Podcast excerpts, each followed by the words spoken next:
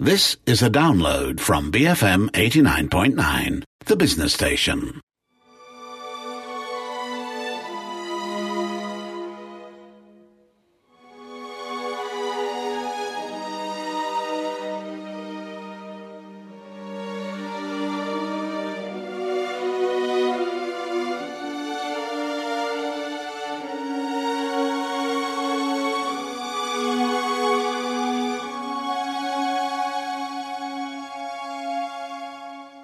November 2118. The sounds of laughter and music were dying down on the thousandth floor. The party breaking up by bits and pieces as even the rowdiest guests finally stumbled into the elevators and down to their homes. The floor to ceiling windows were squares of velvety darkness, though in the distance the sun was quietly rising, the skyline turning ochre and pale pink and a soft, shimmering gold. And then a scream cut abruptly through the silence as a girl fell Hello, my name is Katharine McGee, and I'm the author of The Thousandth Floor. cool pre-dawn air. In just three minutes, the girl would collide with the unforgiving cement of East Avenue. But now, her hair whipped up like a banner, the silk dress snapping around the curves of her body, her bright red mouth frozen in a perfect O of shock. Now, in this instant, she was more beautiful than she had ever been. They say that before death, people's lives flash. You're listening to Bookmark with me, Umapagan Ampikaipakan, and this is Authored, a brand new show in which I have these conversations with writers that are built around themes. This season, I'm speaking to them about their firsts, their first literary loves, their first characters, about the first time they knew they were going to be What they in published. When the dock monitor found what remained of her body and shakily pinged in a report of the incident, all he knew was that the girl was the first person to fall from the tower in its 25 years. He didn't know who she was or how she'd gotten outside. He didn't know whether she'd fallen or been pushed, or whether, crushed by the weight of unspoken secrets, she'd decided to jump.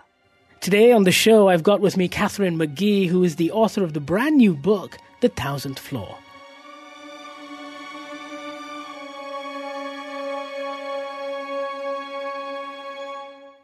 The Thousandth Floor is a young adult fiction novel set in New York City a hundred years in the future, when most of Manhattan has become an enormous thousand-story skyscraper. And the book opens with an unnamed girl falling from the roof of the tower to her death. And as the reader, you don't know who she is, and you don't know why she's falling, whether she slipped and fell off, or whether she was pushed, or whether she decided to jump. And then the novel backtracks two months, and you meet five characters in rapid succession, and their stories all intertwine in this futuristic, uh, glittery super tower. And then the stories converge at the end, and essentially all the characters end up on the roof, and someone does die. But you don't find out until the very end who that is. reading that now in 2016 with everything that's being built all over the world, it somehow doesn't seem like too much. It doesn't seem like I'm required to suspend too much disbelief when thinking of a thousand floor tower. I'm so glad to hear that. Certainly in New York, because real estate is so limited. I mean, Manhattan is an island basically. You know, there's only there's nowhere left to go except up. So we are seeing the biggest residential buildings we have ever seen to date in in Manhattan. Um, and that said, you know, there's a project in China that's being built right now that if it's finished, it will be 480 stories, and that's about halfway there. So, so you know, it's certainly it, it is set in the future and it is set in the speculative world, but I hope that it is recognizable to readers as our world. Yeah, I mean, there's stuff going on in the Middle East as well. I think Saudi Arabia wants a kilometer high tower. I don't know what's going on. Uh, but, but, but, but, the title of your book is incredibly evocative. It's very simple, and yet it is evocative. So I was curious as to which came first, the title of your book or the story, because in my head, it feels like when you have a great title like that, you just want to build a story around it. That the story actually did come first, but the Oh, title it? came Okay. not long after.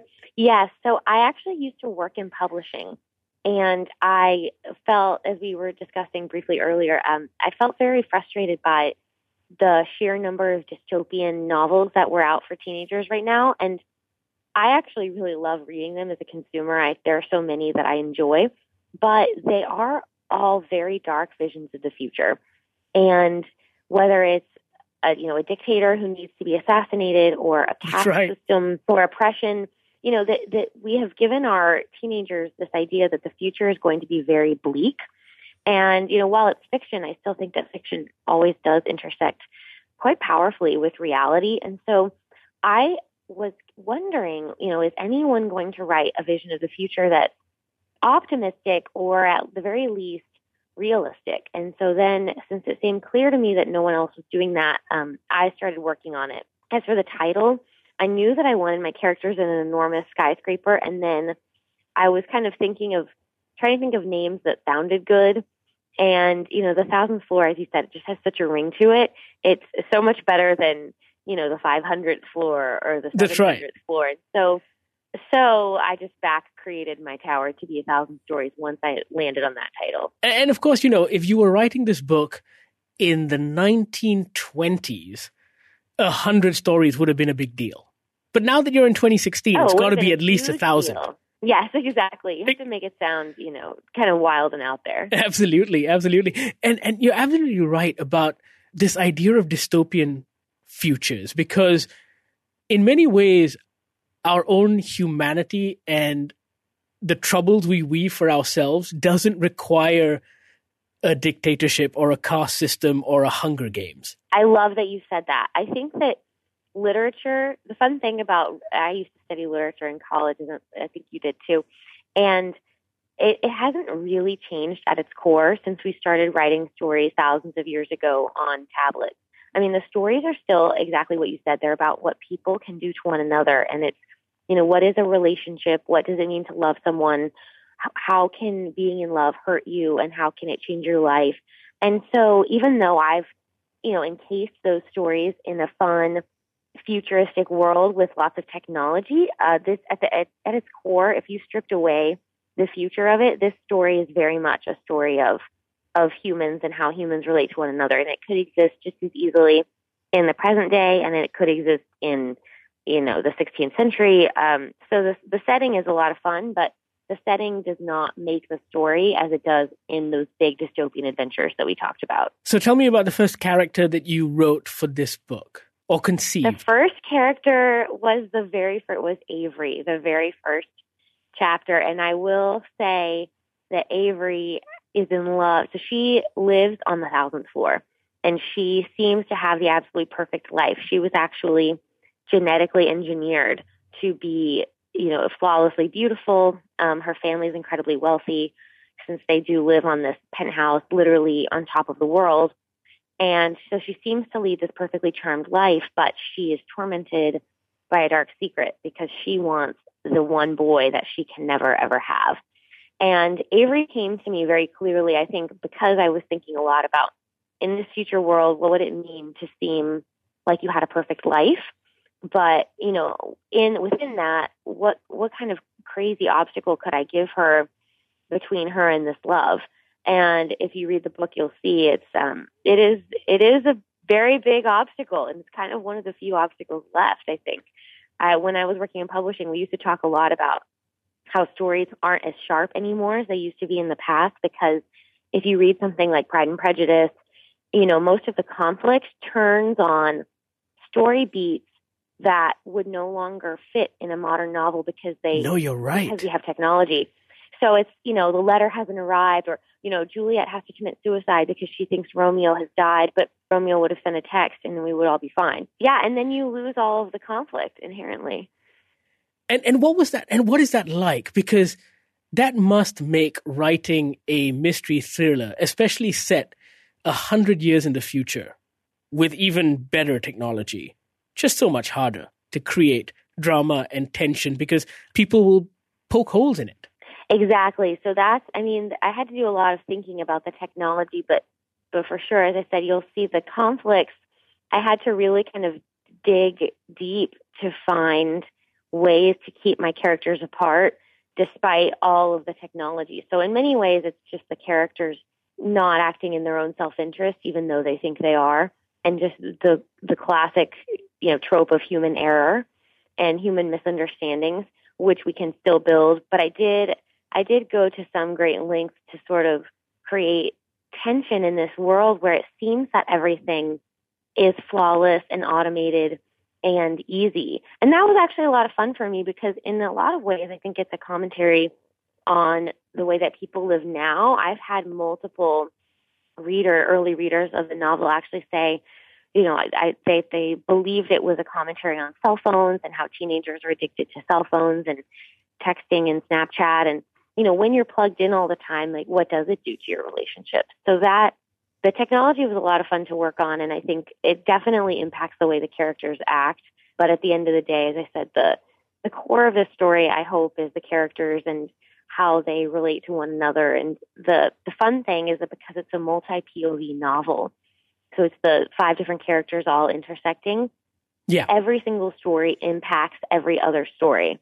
And so if one character takes an action, there's a ripple effect through all four of the other characters. So this is the first book in a trilogy. And given what you just yeah. said, I think that makes it harder now because you have to plan across three books. But when when writing the first book, how much of book two and three do you have in mind? Or are you just thinking, I want this to be as self contained as possible with maybe a little, a few loose ends for book two and book three to pick up on? Oh, it was somewhere in the middle. I would say that I have a very clear vision for the end of book three. But, and I had some ideas of specific moments that I really wanted to see in book two. But book two definitely took a little bit more effort going in because while I had the ideas for these few moments, including a kiss at the end of book two that I've been building towards since the start of book one, and I literally was so excited writing it that I had to kind of, I was so happy I had to walk away from my computer because I said, I'm finally here, I'm finally at this kiss. It felt so surreal because I've been thinking about it for about, you know, over two years now. So it was really rewarding to write. But but aside from clearly that moment, which I'm delighted by. I didn't, you know, I had to get there. So I had to still write a whole book uh, up until that moment. And so I worked really hard on that outline because book one was so clear in my mind and book three is quite clear and book two was vague strokes. And so I, uh, I probably spent, I spent, I think more time on the outline than I did on the draft. As crazy as that sounds. I think I spent half a year on that. I mean, I really outlined with my editor and then sent it back for feedback. And I did probably four or five revisions on the outline just because I didn't want this to feel like a bridge book and to feel like book two is just getting you from book one to book three. Yeah, so many trilogies feel that way, but I really yeah. wanted to feel rewarding on its own. You and wanted so Empire Strikes just, Back, is what you wanted. Yes, yes, exactly. so, um, so I, I think we got there, but it took it took putting in more time in the outline and you know not every writer has to do that. I know that there are certain writers who just jump in and start writing on the blank page but uh, i hate those people my story. Is so i know i'm very jealous of them. I i don't have that gift. I just i have to really plan first.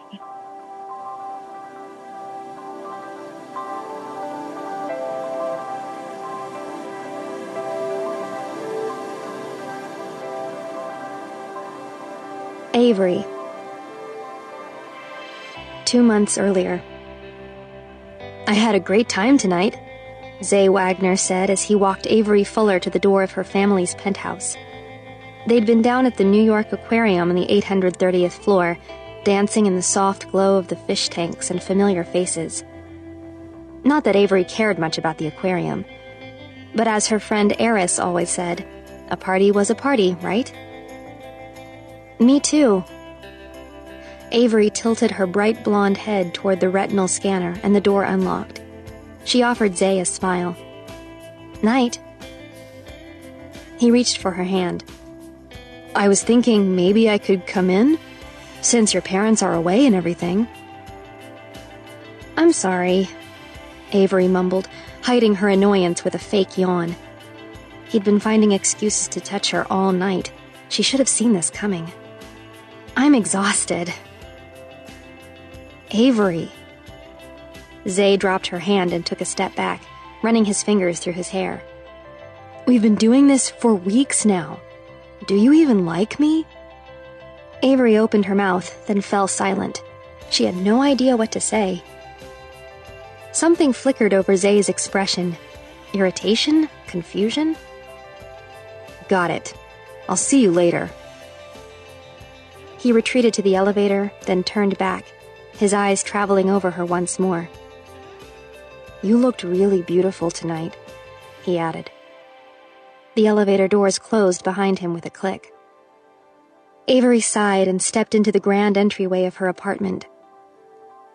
Tell me how it felt when you first heard that they may be making this into a TV series.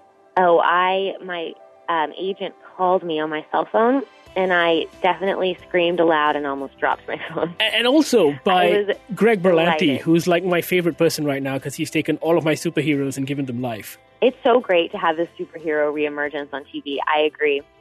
Greg Berlanti's so talented, and I'm just really hopeful that ABC chooses to do something with the options. So they have optioned the book for a television series, which, as you know, means that they now have the rights to make a TV show, but they are not obligated to make a TV show. That's right. So they will they will decide within the next several months what they're doing, and um, because they have to make decisions pretty soon about what they're doing for fall 2017, and I'm just really really hopeful that that fans of the book become vocal and that you know as they read the book now that it's finally come out because when they optioned it, it was just a partial manuscript. I didn't even have a complete manuscript back then. You know, I do think the world is very visual. And so uh, it would lend itself easily to, TV. And then, as we said, because it has multiple characters, you, already got a cast right there. I think it becomes more of a challenge for books that are really centered on one protagonist to build out for television because if you're going to have sort of an ensemble cast, you have to, the writer, the screenwriter, it's incumbent on them to go in and build out these secondary characters. Whereas I've already, you know, I've handed you five characters on a big plate, so you should use them. Correct. so I hope, I really hope they like it. And the possibilities are endless. I mean, there are a thousand floors to play with. I know the world is very large. Yes. Oh, it's very exciting. I mean, when when I, I, when I was reading the book, I hadn't yet Googled to find out the news about the option, but then when I did, it just it just exploded in my brain. And I was like, yes, I would totally watch that. There's just, you know, seven seasons in a movie. Why not? Exactly. I think it would be, it's just a big world that would be really fun to continue to unfold. So, so I'm excited. I hope something happens with it. I, it would be, it would be my dream to get to see these characters, you know, living and breathing as real people. Katharine, you used to work in publishing before this, like you said. And I wanted to ask yeah. you what was the first book that came across your desk in publishing that you were really excited about? Do you remember? I will never forget. It was a book called Star-Crossed. It's also a young adult trilogy by Josephine Angelini. And Josie is now a friend of mine. Uh, the books are amazing. They came out from HarperCollins a few years ago. I think the first came out in 2011, and the second in 2012, 2013. And the story basically follows um, it follows Helen of Troy reincarnated in the modern world. So it's Greek mythology, uh, but a big romance in modern times. And it follow like the Thousandth Floor, it has kind of a large ensemble cast of characters, which is really fun. So there's sort of secondary characters whose stories become more and more important as the trilogy goes on. I really love those books. They, um, yeah, they've clearly stuck with me. I think what I liked is that unlike some YA, you know, they were really literary in tone. Mm-hmm. They, they really kind of called upon their readers to have read the Greek myths, to know, be familiar with the Trojan War. And I actually used to study classics. I I read I did Latin all the way through the Aeneid, and then that's when I. By the time you had to get to Catullus, that was when I stopped. But I really loved Latin, and so those books were fun for me to work on, and I got to edit them while I was an editor at Harper. Well, with that in mind, what was the first piece of good advice you ever gave a budding writer? And was that something you followed as well when you started writing? I always tell budding writers to read as much as they possibly can. Just read everything, no matter the genre. I think that a danger is sort of to fall into reading the same type of thing over and over, whether it's always young adult or always science fiction, you know, always memoirs. if you want to write, it's important to keep stretching your writing muscle by, you know, familiarizing yourself with different things and different voices and different ways of thought. I have tried to do that. I have mixed success, but I will say I, I love reading historicals and science fiction. So I, I kind of gravitate towards very um, heavily detailed, you know, sharply drawn worlds that feel vast. So everything from Game of Thrones to, you know, kind of like a Star Trek type series. I'm currently reading Neal Stephenson. If you've ever read his books, and they're big, they're oh, really fun. I'm I'm but, I'm yeah. trawling my way through Seveneves. I haven't. I'm still on Snow Crash. I just oh, I which just is great. And now I'm reading Snow Crash. It's so good. So, um, actual trick though, when I'm writing and I feel really stuck, is I do go read things that are very different from what I'm reading. And so sometimes I just stop and read part of a Shakespeare. I get out one of my old school textbooks, or um, you know, I've even been known to go just like read a comic book or go on like a French website and read. It's nice to speak other languages too because I think the cadences are different, the vocabularies are different, and it it really opens up your own ability to communicate in English just by hearing another language or reading it. So I do that. It's a funny trick. Um, but I've heard other writers do that too. One of them said he goes and reads the back of cereal boxes. Fantastic. Like, you have to do something to get yourself out of that.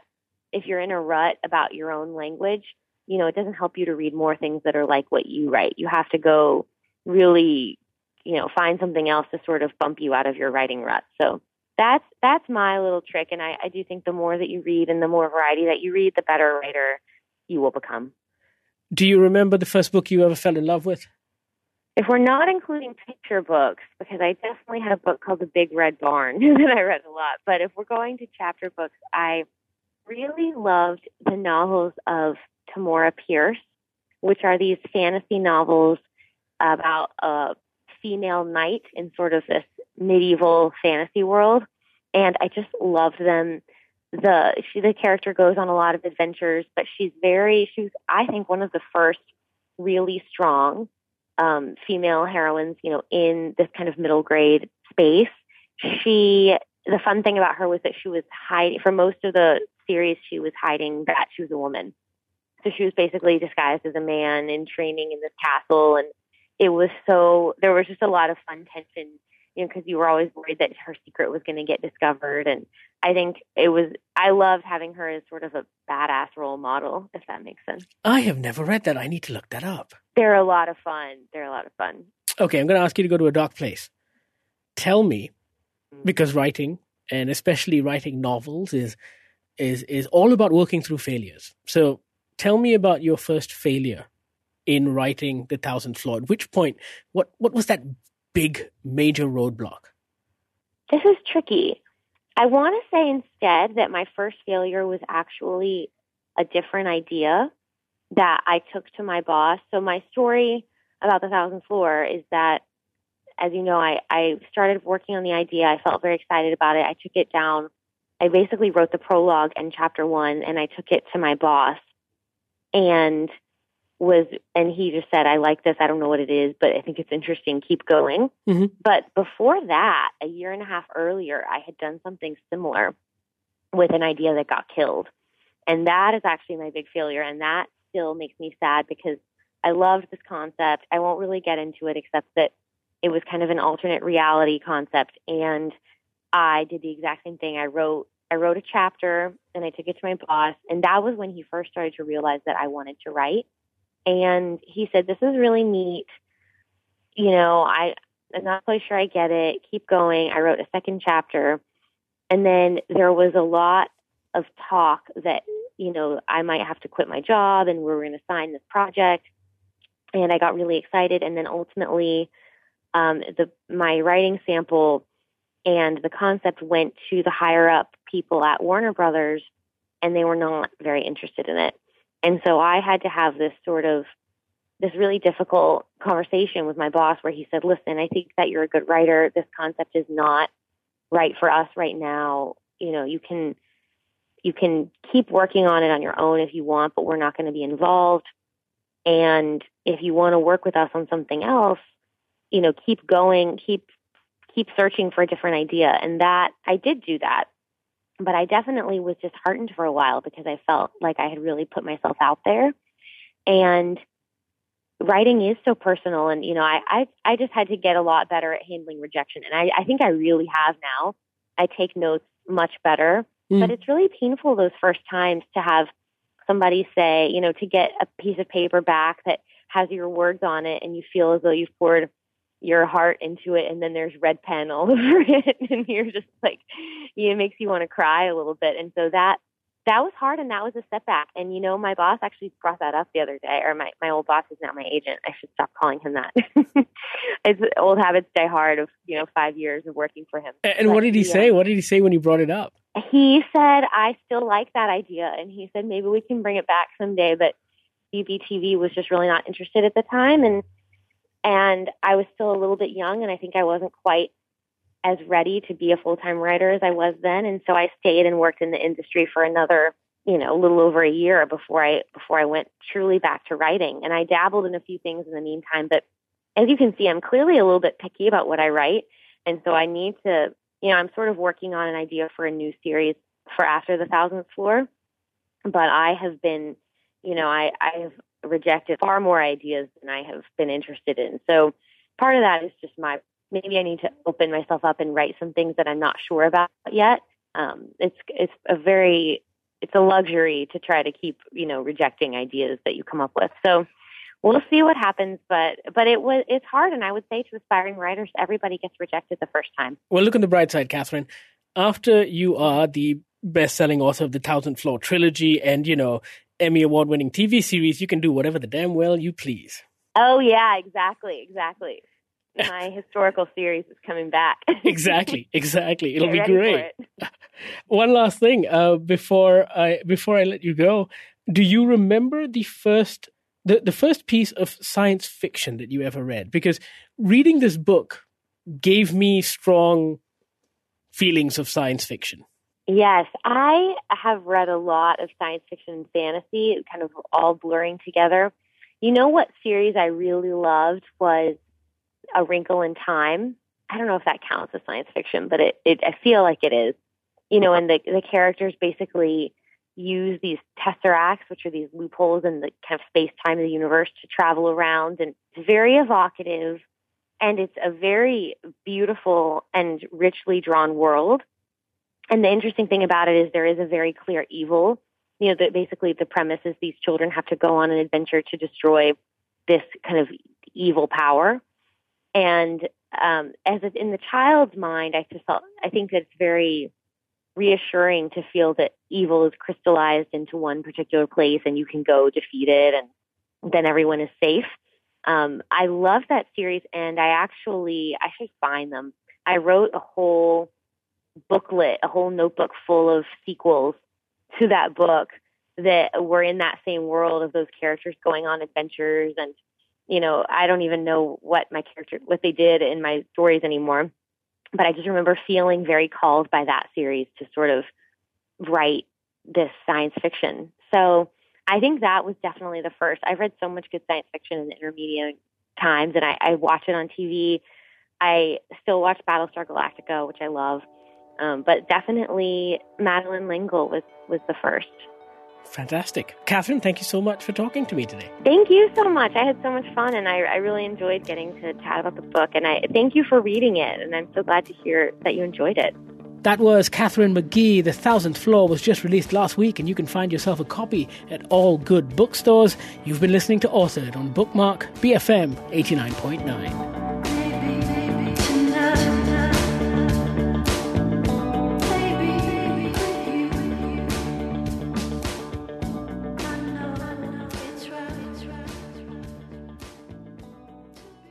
Thank you for listening to this podcast. To find more great interviews, go to bfm.my or find us on iTunes. BFM 89.9, the business station.